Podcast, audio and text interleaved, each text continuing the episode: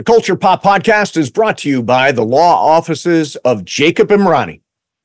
Accident or injury, call Jacob Ronnie. Call Jacob. Hey, it's Mase. If you or a friend or loved one is injured in an accident, the first person you should call is my friend Jacob. When I did this, Jacob was great. He helped me by talking through the next steps, which really put my mind at ease. When you're injured in an accident, you got to have an expert. That's why you call Jacob, just like I did. Call Jacob, 844-24-JACOB. That's 844-24-JACOB or visit calljacob.com. Call Jacob.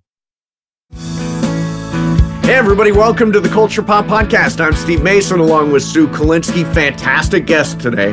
It is Frank E. Flowers and the great Terence Winter, who are the co writers of Bob Marley One Love, which is a worldwide box office hit. Sue and I both saw the movie yesterday. I absolutely uh, loved it, Sue. What was your reaction? Uh, I, it was great. I mean, I have been a Bob Marley fan my entire life, and you know, uh, when I was like in high school, I mean, that it was it was Bob Marley, it was Jimmy Cliff, it was Peter Tosh, um, you know, so so that part unbelievable, and you know, I always stay till the end of a movie more often than than not. I do because of the credits, but I could not leave the theater because they played so much of his songs that I mean, I was like kind of chair dancing a little bit, I have to admit. A lot of people in my theater were chair dancing, especially when they got One Love is the last song they play over the credits. And I'm like, that is that's the Marley song for me. That and what is the Marley song for you? I love Jammin' and I love One Love. I would probably have to say One Love. Or no, Redemption Song. oh, say. Redemption Song's great. Yeah. You hear all of them. And then the cool thing about the credits too is that they show real clips of the real Bob Marley. And you mm-hmm. can see, by the way, how much uh, the lead actor, Kingsley Ben-Adir, has just, I mean, nailed, nailed, got his essence, got mm-hmm. his essence, and also looks like him. The accent is perfect. I mean, I just, I, I love the movie and I love so many people are seeing it. Um, I want to remind everybody, Sue, mm-hmm. that uh, first of all, we got brand new studio stuff, right? We got new microphones, we got new lights, all that stuff, because you know we're going to mm-hmm. be doing this for a long time. And if you are watching right now on YouTube, please hit the subscribe button and uh, smash the like button while you're there. That's what the kids say. they say smash the like button. Really? Yes, that's an actual smash. thing. Smash, uh, drop, like drop. Someone, I, I don't like drop. I don't like like oh yeah, this is dropping. You know, it's like it's premiering it's coming on. You know, I'm I'm a little too old school. I, I can't say that something dropped. Yeah, I see. I like dropped. I like dropped. I don't like dropped. You know, this um, is dropping. That's dropping. Yeah, I, I see that. Yes, I see that. uh, by the way, if you're uh, listening right now on Apple or Spotify, subscribe to the show and leave us a five star rating and a positive review. It's awesome when you do that too. So, Sue, you started the year in a state of sobriety.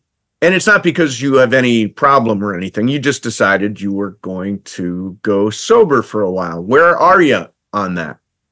Okay, so December 27th, I stopped drinking and smoking weed. Okay. okay? And on our last show, I told everybody that I had to um, say goodbye to my dog of 17 years. Yes. So the day we did that, um, we came home. We well, we I, I I couldn't come right home, so we took a walk on the beach, and we we were just out of the house. And and right when Tom was making dinner, I saw that he had poured a scotch on the rocks. Yep. And I said, I'm gonna have one too. I need a scotch on the rocks. So I had a drink, first drink since the 27th of December. Yep. And that was it. So I haven't had a drink since, and I don't want to have a drink since. I just needed it. So do I need to like, do I get a free pass on that because oh, of the situation? Pass. So I don't you, have it was start- a toast to Tucker. Yeah. So I, do I have to start all over again and say like now, no, do I, I no, get to let's keep ignore the sobriety it. since the yeah. 27th? Okay. Absolutely. Keep the sobriety. Um, okay. I'm, I'm doing it too. No, I'm not. No, you're not. So no. speaking of Tucker, okay. So Tucker was on medication and we got auto ships from this company in Boston. Okay. Okay. So on Saturday, I sent them a text, which I, it was a chain. So, you know, it was, you know, from past, from previous confirmations about the prescription, Right. letting them know that we're not going to need them anymore because we had to say goodbye to our dog. Yeah. So I, uh, so that was on Saturday. Um, I don't, you know, hear anything from them. So I figure, okay, well, they're probably just not going to send it and they're not saying anything. I get an email this morning from the company telling me that, um, thank you for your order. You know, it was shipped today or whatever. Uh, yeah. So I call them and I let them know that um, I sent an email canceling the order and the reason why. And um, the woman says to me, just like no emotion at all. I told her that my dog died. Yeah. No emotion. No, like, oh, I'm so sorry for your loss or whatever. She said, okay, I'll try to see if I can get you a reimbursement. I said, well, try? I said, you're going to try to get me a reimbursement? I said, no, I demand a reimbursement. My dog died. So that's why we don't need the pills. So she's like, oh, okay, okay. Uh, yeah, we'll, we'll get you a reimbursement. Okay, thank you. Goodbye. Nothing. Even after Nothing? that, No sentiment. nothing. Nothing. So me, knowing me the way you know me, Oh yeah. I sent an email oh God. telling, just telling them how, just telling them You love a great confrontation, don't you? No, just I, they have to know. Telling them how disappointed I was Yes. and that um, they never got in touch with me, and the fact that the representative, like no, no, like I'm sorry for you know, no condolence, Right. nothing. Right. And then I said, just to give you an idea of doing the right thing, I said, I used to get my prescriptions from this place, Chewy. And when I canceled because my other dog passed away, they sent me a card with flowers. Aw. And I let them know that. Yeah. Well, it could have been some customer rep in Pakistan or something. She was not, she was American. Yeah. Was she? And even if she was from Pakistan, they don't have emotion. That's so insulting to Pakistanis. Well, I mean, so uh, you know. No, some woman in China. Uh, that's terrible. That's terrible. well, I'm glad. anyway. I'm glad you had a good confrontation out of it. I said well, we were at your house earlier this week, and I said afterwards, "Boy, Sue likes a good confrontation. You love a good confrontation. I am so I- non-confrontational. I like to right a wrong and I like to teach someone a lesson. Yes, and I like to keep my head down and ignore everything because I don't want a con. Now, what happens though is, so I don't have any confrontations, right? I mean, at work, I have no confrontation, nothing. But then all of a sudden, when I have one, it's like 10 confrontations wrapped into one. Like I go so over the top in the confrontation. Like I blew up at Chris Morales a couple of weeks ago. I'm like, you motherfucker, you, da- and I'm, I'm like, I, then the next day it was fine, but it's like uh, because I was so pissed off for such a long time, and then finally the dam broke, and I was like, "Bam!" Well, what did you learn from that? That maybe you need to express how you feel in the moment so you don't pile them all together and then implode on somebody. Yeah, I really It's good- did. and it's better implode. and it's good for you too. you think so? Yeah. I just I find it so much easier to just float through life and, and not. But but but you know, I, I I- and I didn't do it with any kind of anger. I just, you know, I just I just wanted to let them know that I was upset that I got no reaction. Of, I mean, if, if for for all intents and purposes, it was like I was returning a shirt. Right, right. You know what I mean? I mean, just the fact that they had no reaction to it, it just like I, I, you know, like on Facebook, I posted a picture of Tucker and I told a little Yeah, bit of right. the story of how we got him. And there are people that are friends that are friends of friends that aren't like, you know, it's like a six degrees of separation type of friendship, which we mostly have on on Facebook. And uh these people were like, "Oh God, my heart goes out to you," and you know, so sorry about your dog. And you know, I, I, I think that most people in life have had a this experience. Yes. So yeah. it ju- and they work for a pet company. So yeah, that's just- the weird part. We're in the business of pets. yeah. so It yeah. wasn't like it wasn't like you know the my you know my the- my my pants were too short or you know Yeah, was the right. wrong waist size.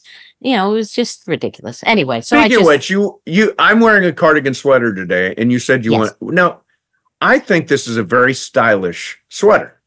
it is, it, you know, it is a little old school and I'm not, you know, kind of not used to you wearing a cardigan. So it reminds me of, it's got a little madmanish, you know, Oh, kind of yeah. feel to it. Yeah, and like also that. a little, uh, father knows best. a little a little Mister Rogers. Put on my but no, it looks good. Looks good. So I'm working really hard. This is a big talk at uh, at seven ten that I am all of a sudden a grown up. That I pay attention to what I wear every day, and I am developing a style, um, which I've never had before. I've always looked like an absolute slob. Um, and Colin Cowherd once said, uh, "You look like a flood victim."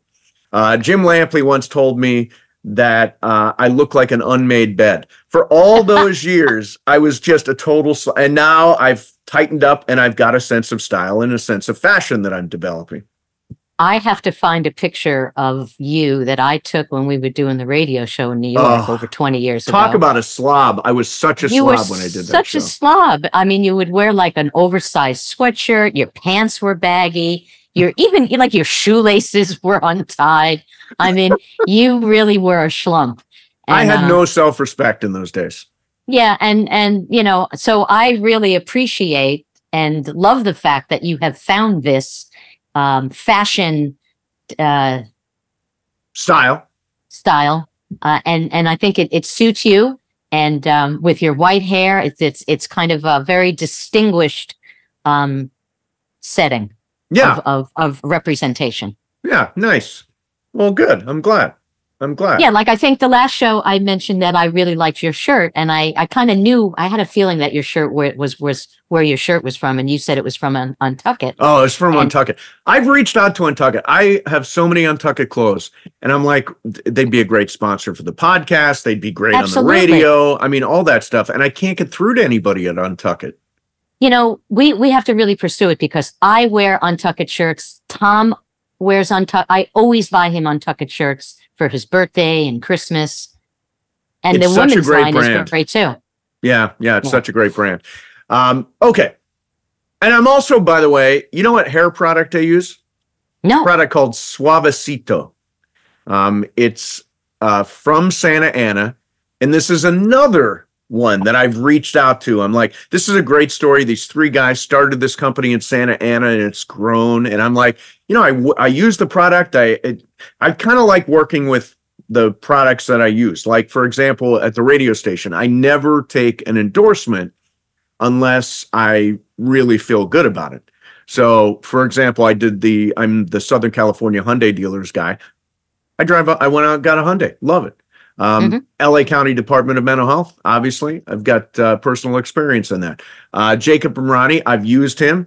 Uh, uh, sponsor of this podcast. I was in an accident. Jacob showed up, helped me take pictures, all that kind of stuff. Um, so I only like doing endorsements for stuff. So the the goals here are: I want a sponsorship with Untuckit. I want a sponsorship with Suavecito, and I want a sponsorship with Culture Pop Soda. Soda. Yes. And I found a contact for the guy that's sort of the marketing guy for Culture Pop Soda. Well, because I told you I got in touch with the guy who created the soda, Yes. the president of the company, and Yeah. he was like all in. Let's talk. And then I I emailed him a couple of times, and he never responded. I'm going to close this deal. I'm going to close this Great. deal. Yeah, Great. or open open the business, as we say. So, um, all right. So there is Deadline does this thing uh, where they ask actors and directors what lit their fuse. Uh, in other words, what was the the movie that made you a movie fan for life? And I, I pulled up an example. The Paul Giamatti one is out right now. And he says it's Dennis Hopper in Blue Velvet that lit his uh, fuse. I will say for that movie, absolutely fantastic movie. Uh, David Lynch, I think it's a masterpiece. I think it is one of the great films ever made. And uh, the the Hopper character with the the mask. He's like inhaling, I think, nitrous uh, while he's doing all this crazy stuff. I, I just think that's a brilliant film. And I wrote an entire term paper on it when I was at Bowling Green, Hmm. uh, for when I was getting my Bachelor of Liberal Studies. There's a hardcore degree. And uh, I wrote, and every shot in that movie contributes to the theme of the movie. There is nothing wasted. Um, I, I think David Lynch, I've tried to get him on the show a bunch of times. He's an absolute genius. I think one of the great living filmmakers. Makers. I love Mulholland Drive. That's another one that I love for him. But if I put that to you, what lit your fuse? What was the movie that made you a movie fan for life? Well, you know, it's kind of tricky because if I think back on when I was a little kid, because we went to, my parents took us to the movies a lot when we were kids. Okay. So when I was in elementary school, my three brothers went to summer camp. So those summers, my parents took us to this theater out in Long Island called the Syosset Theater, and it had a bigger screen. It had, I don't know if it was surround sound back then, but it, it wasn't in the regular theaters in my neighborhood right. and we went to see a lot of big movies. So, like, I have to say that probably Mary Poppins Mary As a Poppins. kid. Yeah. um, was a significant movie from my childhood. But when I got a little bit older, when I was a teenager, and I probably, I'm trying to think if I was in high school or junior high school when the last picture show came out. Oh, so That- good. to me defined my love of film because it was black and white. Yeah. You know, there weren't black and white films of my generation. Um, the story of this small town, you know, the football team. You know, I went to all the football games when I was a kid because my high school and junior high school had championship football teams. They went state. So um, that was a big part of my growing up. Just hanging out with a group, you know, um, having sex for the first time, yeah. um, so, uh, and it, it, it, you know, the acting was amazing. The direction Amazing. was amazing. And it's probably the movie that I've seen the most, aside from The Godfather, it's probably the movie that I've seen the most times.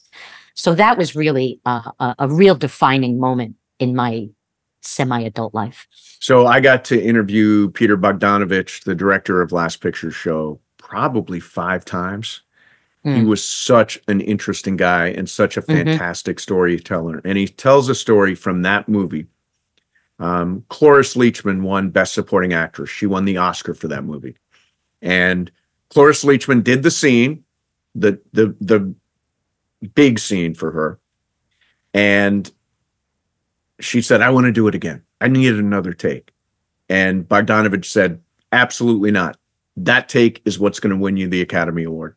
And so they only did one take of her big scene because Bogdanovich said, You've done enough. You're going to win the Oscar. Trust me, you nailed it. Um, I always thought that was a fascinating story. And that was the scene with Timothy Bottoms, who she was having an affair with. Yeah. Exactly. Exactly. Uh, I later, Cloris Leach, is Cloris Leachman still alive? No. Is she passed away? hmm What's your degree of certainty?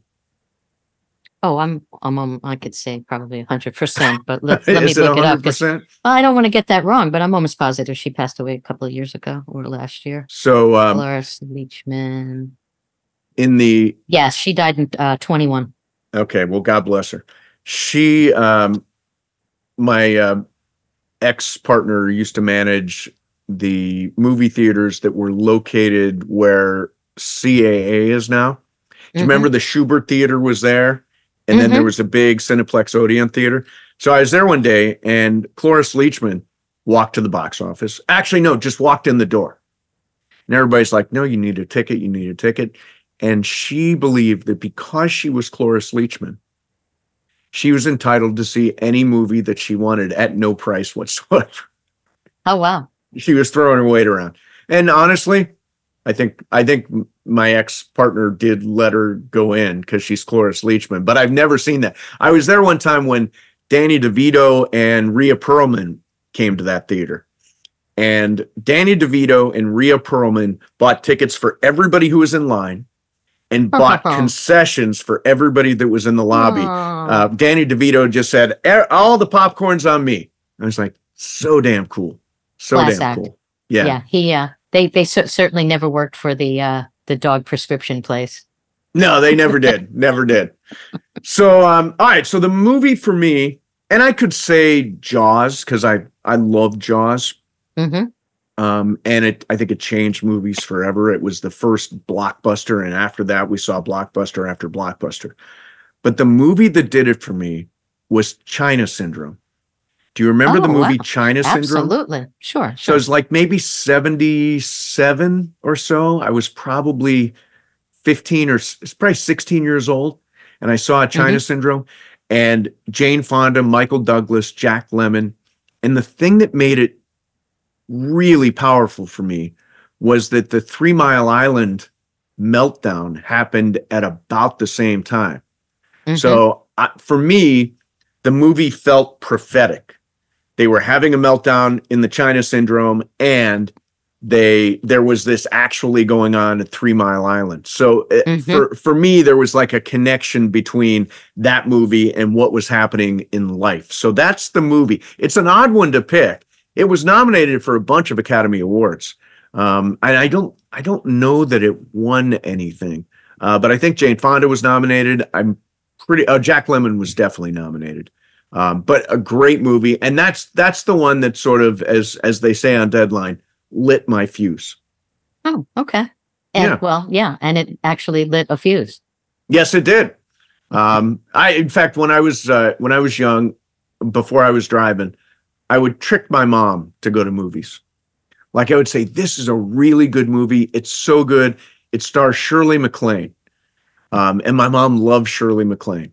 And we'd get there, and it would be some independent, you know, it'd be like the trip to Bountiful with Geraldine, Geraldine Page or anything. But my mom, I tricked her with Cheryl, Shirley MacLaine. That's what got her into the theaters. It's a tearjerker. It stars Shirley MacLaine. You're going to love it. Then you get there, it's some graphic, brutal picture. And she's like, Why am I even here? When is Shirley MacLaine coming on the screen? So that was the ongoing joke in my uh, in my family. Um, all Very, right, let's get to it. crafty. Yeah, yeah, Alrighty. let's get to it. Our guests today are the co-writers of the worldwide box office hit Bob Marley One Love.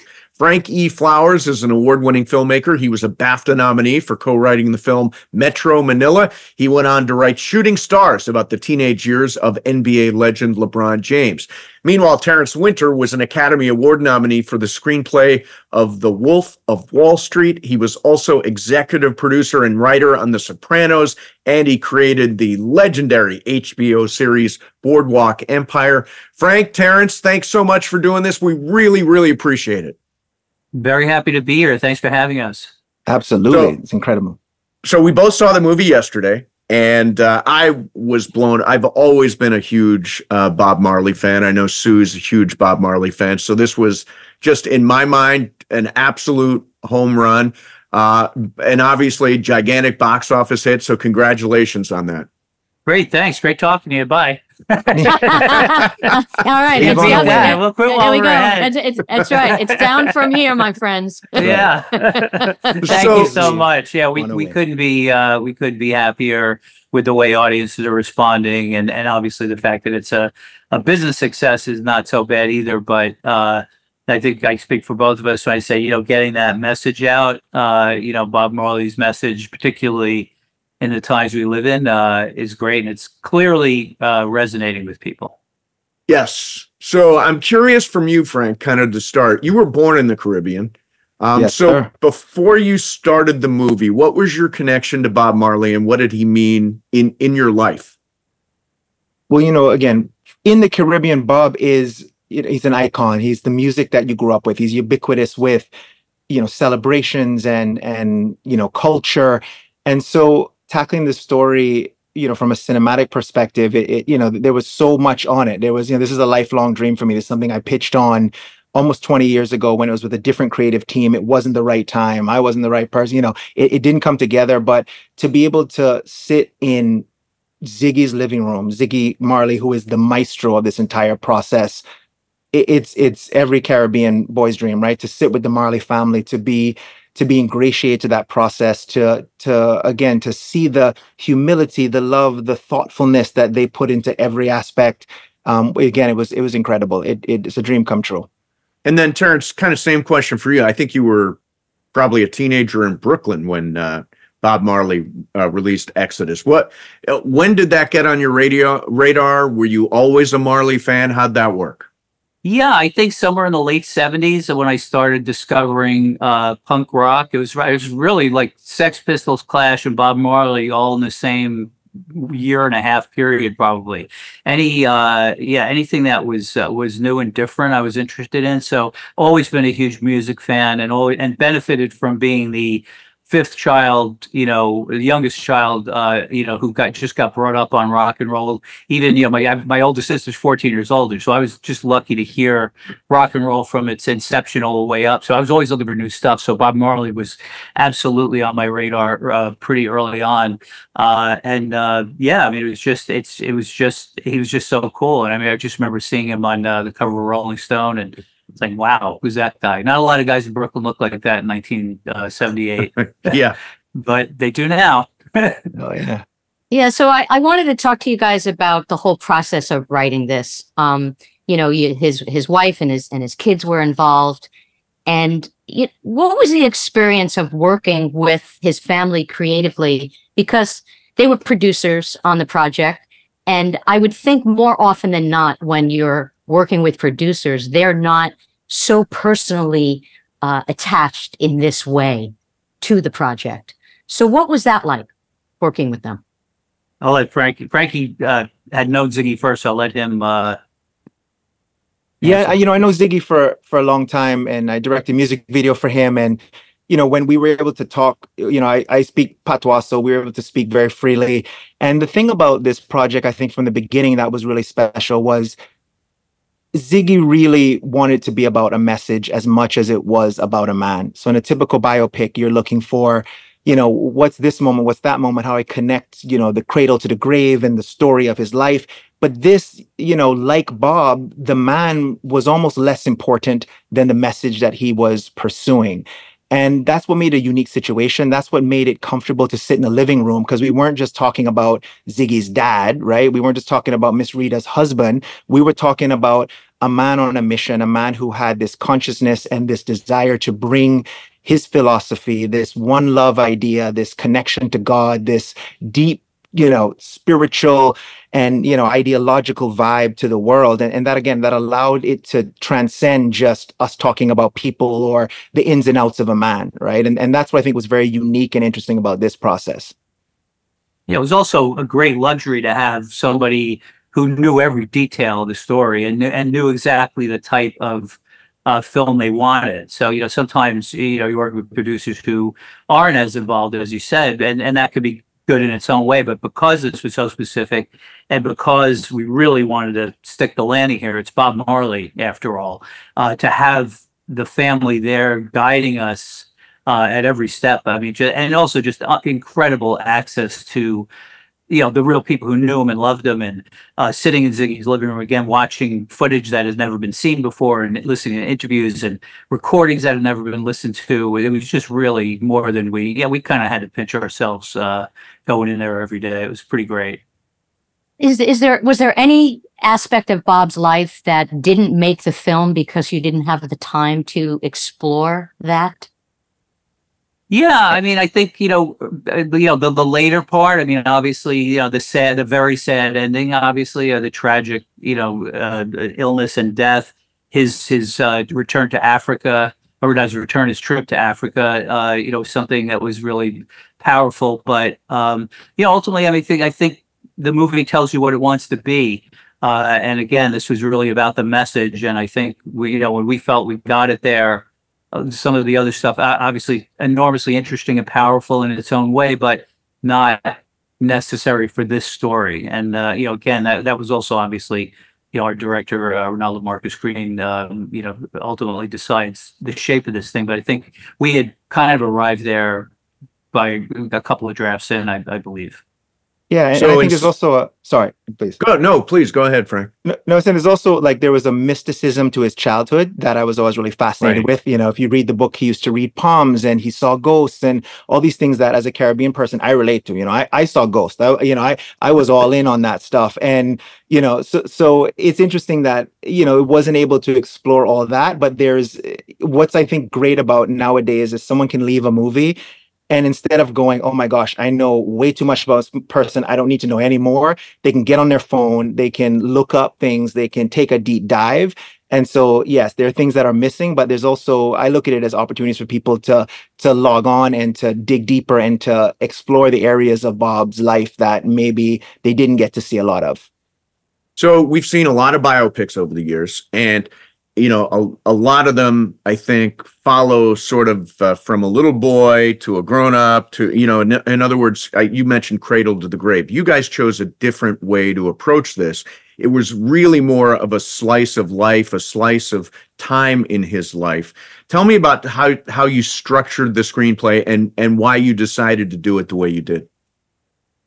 Yeah, we wanted to, um, you know, we want we start. You know, we I'm always a fan of of starting anything hot. You know, which is to say, just grab the audience by the lapels and get their attention. So we said, all right, what's the what's the most pivotal moment Bob's like Certainly, getting shot counts as that, and obviously, and also it was the the catalyst for a time of enormous change in Bob's life, both for his career and in his spirituality. So you know, when we looked at it as well, it also sort of fit the structure of the hero's journey, where he's kind of that's the classic storytelling where he's, you know, something tragic happens to the hero, he has to leave his home, go somewhere else, learn about himself, complete a series of tasks, and then go back.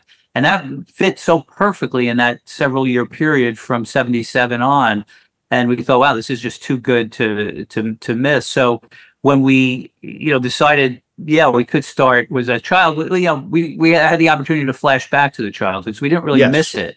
You, you you flash back to some pivotal events, but that structure of of the shooting into the exile and then the triumphant return was was kind of where we arrived, and uh, it just seemed to be the best version of telling the story. What was your process as writers, write, you know, coming together to write this project?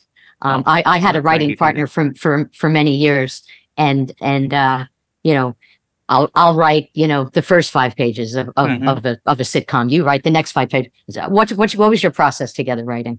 I'll let Frankie. Uh, I mean, listen, you're working with Terry Winter, who's one of the all-time greats. You know, I, I hesitate to call him a legend because it makes it sound like he's in the past. He's prolific and brilliant, and you know, I, I would pinch myself for that every day. And uh, so, please. you know, we had worked together on the LeBron James biopic, Shooting Stars, where Terry was a producer and and I was one of the writers on that. And so we had, you know, we had been personal friends for a while, but we solidified kind of a, a working vibe in that. And we weren't writing partners there. It was just really him almost in that Godfather showrunner capacity of, you know, he was gracious enough to say, Hey, I'll look at your drafts. I'll, you know, you know, I'll, I'll help you kind of shape this. And the thing that I learned the most from him was, you know, at some point he said, "You write great scripts. Remember, the job is writing movies." And no one writes movies better than Terence Winter. You can watch uh, Wolf of Wall Street on your phone, and in 10 minutes, you're on page 30. You're like, how'd that happen? Right. He's a master of transitions. And so a lot of it was, you know, me, I overthink. I'm going to get deep. I'm going to read 100 books. You know, I started reading the Bible twice a day. I still do that, by the way. And it's been an incredible transformation in my own life. But I just went deep and trying to be like Bob, get in his head. I lived in London. And, and Terry would, again, take all that soup and we'd sit down and and we go back and forth with the drafts. We'd go back and forth on scenes with ideas. And and terry would just carve all that into a movie. And that was that was really i think the best way to describe the dynamic. Yeah, I mean, I my advice to other writers uh, is is find a writing partner like Frankie, and then let him Hmm. uh, let him do his thing, get out of his way, and then come in and you know if you could be helpful, great. If not, just shut up and say thank you, uh, which is a lot of what I did. Uh, you know, for me, you know, when I look at, especially if I'm adapting something, I look for what I call the movie moments. And you know the shooting, obviously. Okay, well, obviously that has to be in there, and the and the you know the the concert, uh, you know, again, no brainers. But then things like that that were entertaining. You know, I, I love you know that flashback of the scene where the kids record for the first time. You know, Yeah. obviously Bob and Rita meeting for the first time. There are things that these this has to be. I want to see that as an audience member. So you get all those things. Okay, we need to have this, and it's sort of like that. I always say it's like that moment in Apollo 13 where they're stuck in space and they go, okay, we have all this junk. We have to now assemble this into something that makes a whatever they were trying to make an air filter. Where we have all these disparate parts of the guy's story. How do these fit the best in the most satisfying way to tell this tale? Some of it you don't need, and you know a lot of it you do, and you know just making sure all that stuff was there. Just again from a from an audience perspective, I know if it if it made us laugh or cry or gasp or sing along, then that had to be in the movie, and that was usually the gauge. And you know, we got it together, assembled it, and carved it out, and you know, took a couple of drafts, and but I think probably maybe we only did two two drafts before we got our director attached, which was great, two or three maybe, Yeah. which is By the way, to chime in on what uh, Frank said, uh, all hail Terence Winter, oh the great please, Terence thank Winter. you, that no, too, way too kind. Huge, huge fan, huge Thank fan. you Was so, so excited to get you on the show. Um, so Bob Marley was Rastafarian, and I knew very little about Rastafari, but the the spirit of the religion, I think, is what affected me so much from the movie. This idea of oneness. Uh, this idea of unity. And just as Jamaica was on the brink of civil war in 1976, it feels like America is so divided right now. And some oneness could really help all of us. You know what I mean? Absolutely, yeah. Which is why you know it's funny. You know, Frank, you said he pitched this 18 years ago and it wasn't the right time. You know, I, whether or not you believe in uh, everything has a time and place. Boy, it, if there was ever a time we need this message, it is now, right now. So uh, it, it- maybe it wasn't right 18 years ago, but for for this time period, absolutely. I, and I think I really think audiences are responding to that. I mean, I've gotten emails from people said that you know they, it's more about the movie itself and the entertainment of it. It's just it was just a positive message, and it was just a it was just a really feel good uh, experience, and to walk out of the theater feeling like, wow, maybe there is there is hope. Uh, Yeah. and, you know, we are- it's yeah, and I mean, God, the guy.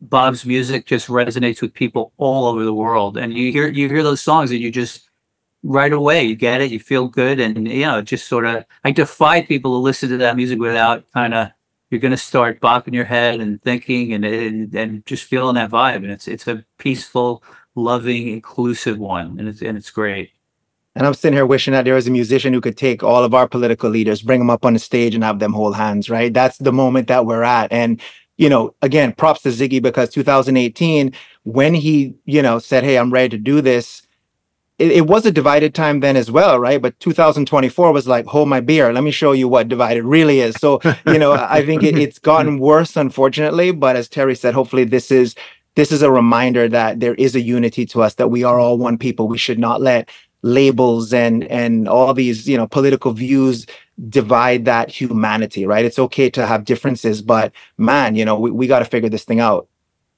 Well, that's why I think the movie is so important because of what his message was. Because I started to think, as um, Terry, I grew up around the same time you did, so I think of some of the artists, you know, like Joan Baez and Bob Dylan, and all these Mhm. protest songs that came out of that era. You know, Barry McGuire, "The Eve of Destruction," and Yeah. and, and music like that. But nobody ever had an impact like Bob Marley had. Nobody Right. brought two warring factions together on a stage to shake hands.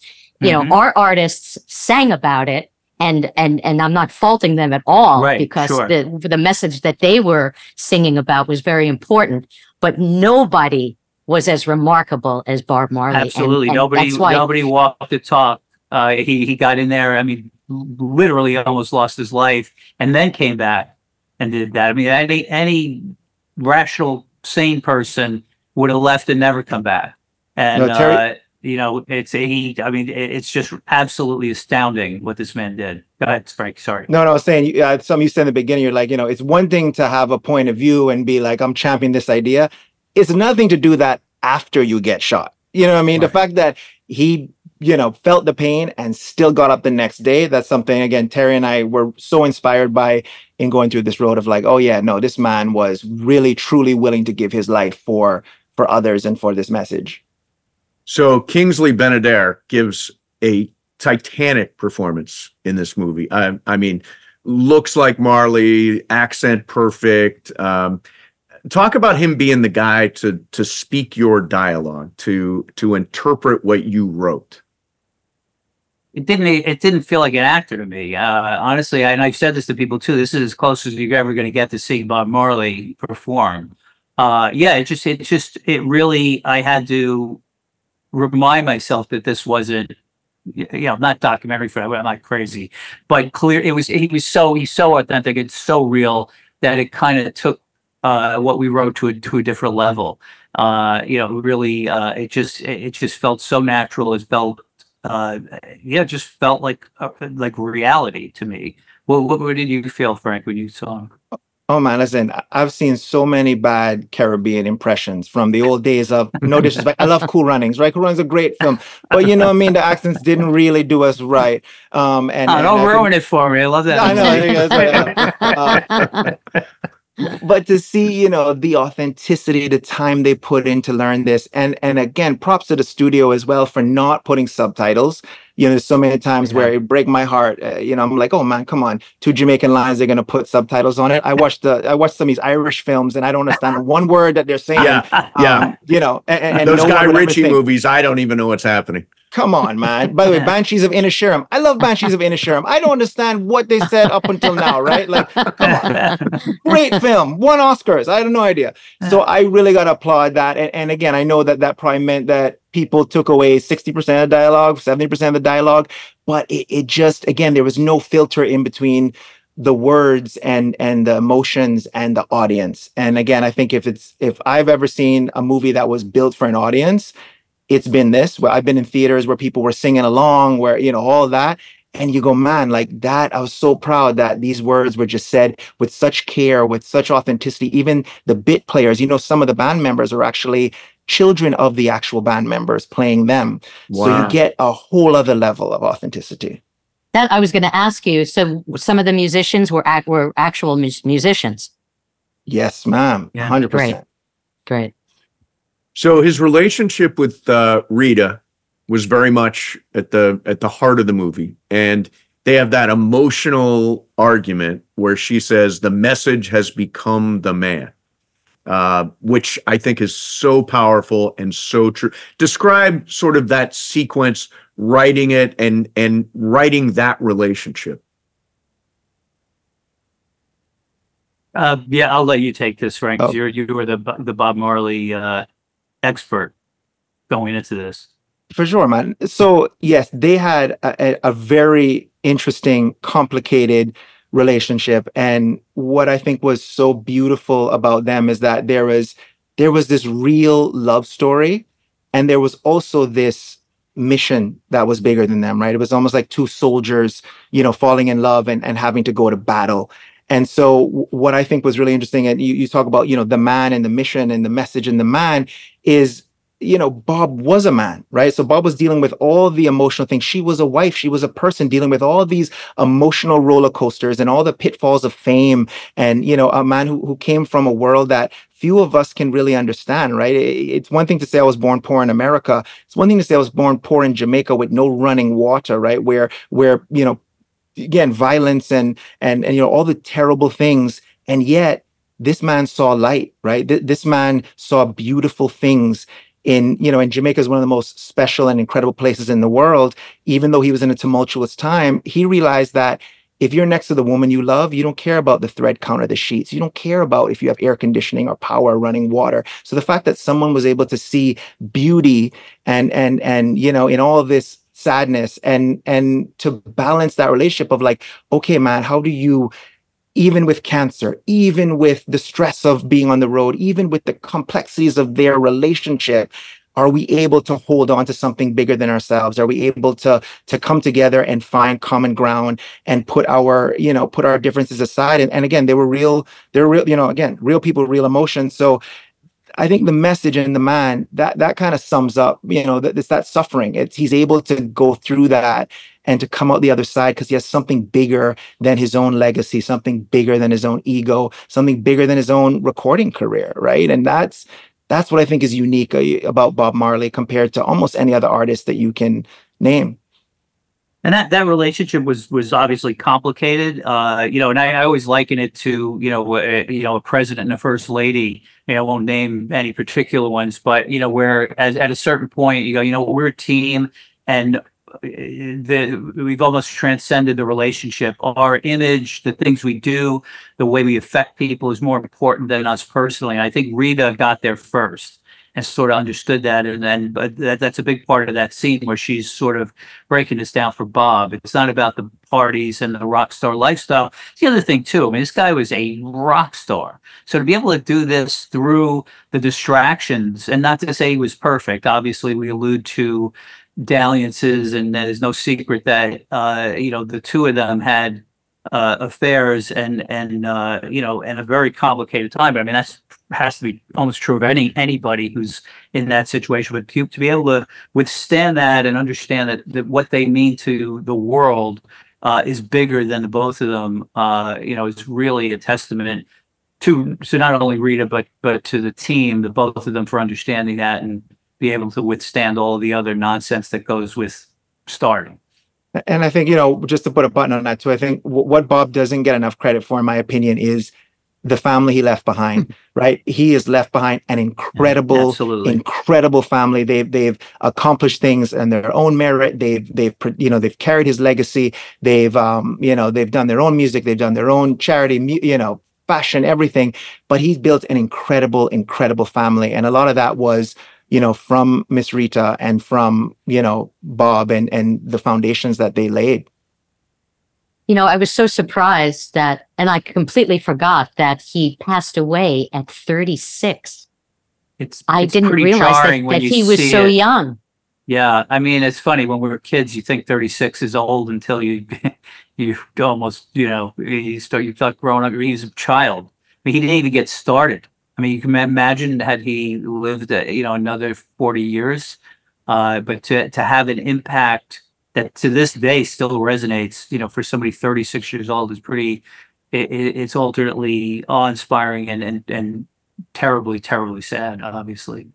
You know, you were making a joke about being younger and thinking 36 is old. I, I remember years ago, I, I- I did stand up and I remember being at a comedy club and a friend of mine was on stage and he said to the audience, I turned 36 today. And there was a lot of young people in the audience and they applauded.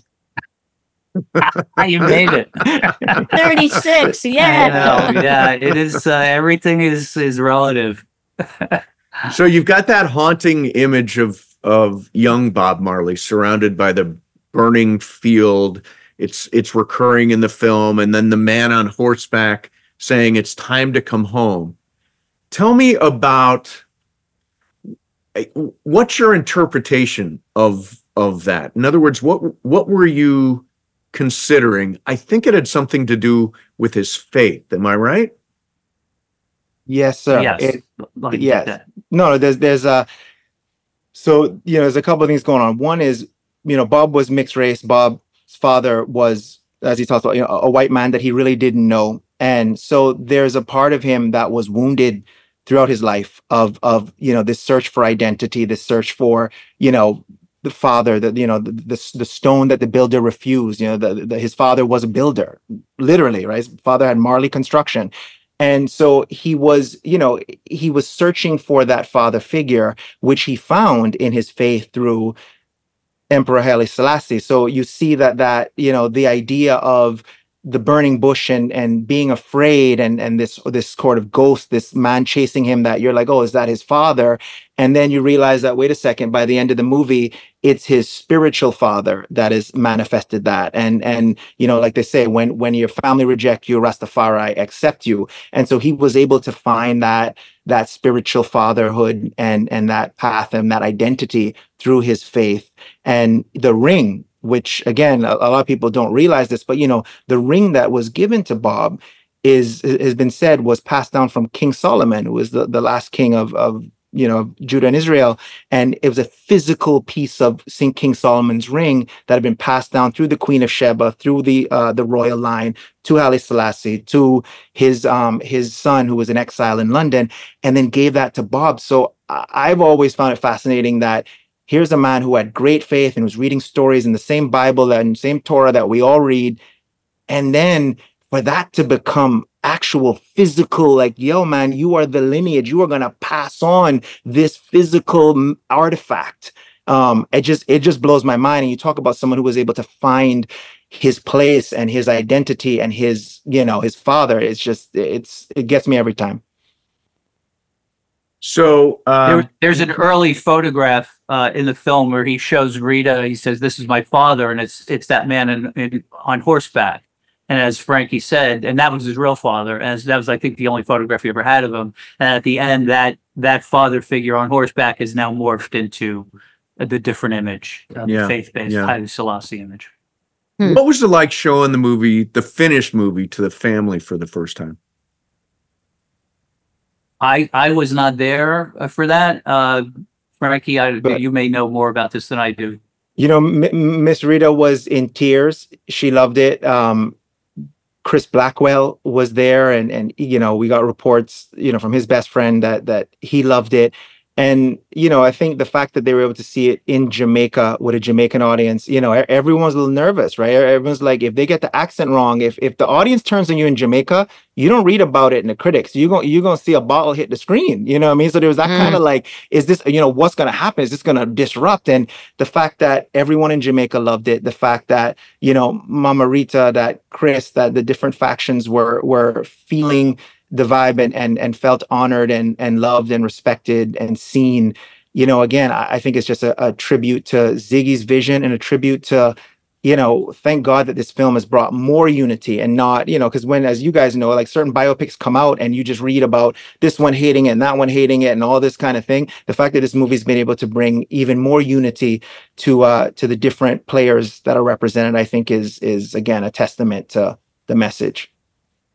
Well, listen, guys, this has been this has been great. Uh, you know, it's one thing to have written a big, gigantic hit movie. Uh, the cool thing is you're making a movie uh, that makes the world, I think, a better place. Unity, oneness. We need that more than ever. I'm glad so many people are seeing it, and and really, congratulations on the film, and thank you very much for doing this.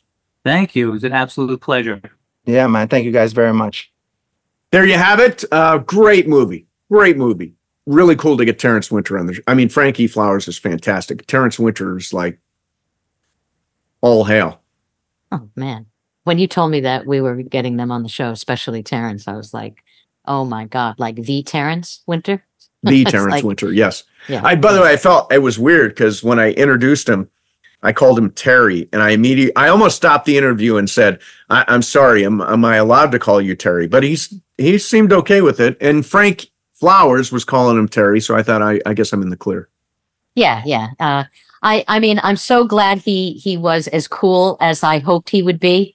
Yeah. You know, when you when you have this kind of like respect for somebody and you love their work, um, I could tell right away because before we got on camera we, and he was trying to figure out his his headphones and everything, he was goofing around and saying he was a doofus. And I said, just the fact that he used the word doofus, I knew I was gonna like. Oh him. yeah. Oh yeah. I you know that movie I walked out of there and it, it ends tragically, of course. Uh, Bob Marley died very young. Um, but I walked out of there very emotionally charged. This idea that and you know I I don't go anymore, but I went for a long time to a church called Agape. And my minister uh Reverend Dr. Michael Beckwith would talk about oneness, would talk about we're all connected, that God, that spirit, that universal intelligence is flowing through and as uh, and with everyone, so that we're all connected.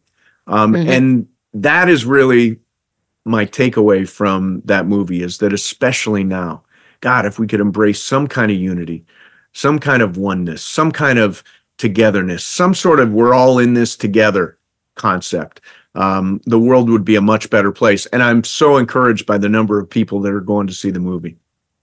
yeah, you know, you it, it I get this feeling, this, you know, this fantasy of getting like a group of, you know, you know, polarized people together in theaters all over the country Yeah. and have them watch this movie to show them, you know, what it really is all about and what we can do um, as an as as a country and you know just in the world, you Yeah. know, Yeah. because So I'll he tell had you- such because he had such an impact. Uh, you know, we talk about the divisions and the polarization in America right now. This is really interesting. So, two years ago, I got together with my four fraternity brothers that I was closest to, am closest to. And we never talked about politics. I know for a fact that at least three of those guys are supporters of the former president. And it never came up because none of us ever talked about it. And we got along great. And I just wonder if that's something. Now, we talked about this. You're very confrontational. Um, would you be able to be friends with somebody who supported the former president um, if it's not something they talked about? Oh yeah, I mean, one of the guys I play golf with, um, he's like thinks that the former president is the greatest president in his, in his lifetime. Right, right. you know um and i his wife is like me so she doesn't agree with him um Yeah. but you know i've spent a lot of time with this guy and we do not talk about it Yeah, I think we, that's ju- we just don't we smart. can't we can't because i'm not going to change his mind he's not going to change my mind and um That's where we are in the world. No, everybody's got their mind made up. It's rough. I know Yeah, my brother it is rough. voted for the former president. Yeah. It's like, what are you and going to i, do? I and i have in-laws i have in-laws that you know that have voted you know for him so Yeah. and i love them and you know i'm not going to not talk to them i mean i love them you know Yeah. so. I think we need a little bit more of that in the world. Yeah. A little bit more acceptance. Right. So, uh, well, there you have it. Don't forget. oh, you know what? Before I forget, this is the big thing that I forgot to tell you. This is episode 300 of the Culture Pop podcast. Wow. Oh, wait a minute. I have something to show. Oh, that's right. That's right. Yeah, episode 300. Who thought it was going to go this long? Um, well, in celebration of that, hey, look what came to my house. personally delivered. Personally delivered. So I have to, so I have to tell the story real quick. So you came to my house with Juan Yep. with all of the new equipment Yep. and it was raining and you walked in empty handed and I'm, and I'm thinking to myself, I cannot believe that he's at my house after all this time. This has been going on for probably five months, six months. Yeah. Yeah. That you've been promising that you're going to mail me the sweatshirt, and and he's actually come. He came to my house and he doesn't have it. So you, if there was an award Yes. for best friend who faked faked that he gave me something, yes. you would have gotten you would have gotten the award for that because you were like "Oh and I totally bought it and I was and and and then even Tom said, "Oh my god, if there was ever a day for you to bring the sweatshirt." And then you guys had walked into my office ahead of me and I guess maybe it was in with the packaging of some of the equipment Yep. and then you said, "Look what I got," and there it was. See, I've always told you my first love was acting. well, I don't know. I think you may need to reconsider because it was so real. Thank you. I hope I win an award for that performance. Um, so, episode 300, thank you very much for being out there for as long as you have been. If you love the show, recommend the show to a friend you think will like it. Um, and obviously, do all the stuff. Uh, you know, follow our YouTube channel, uh, follow us on Apple, Spotify. We appreciate all that stuff. Sue, it's great seeing you, and we will see everybody next time on episode 301 of the Culture Pop Podcast.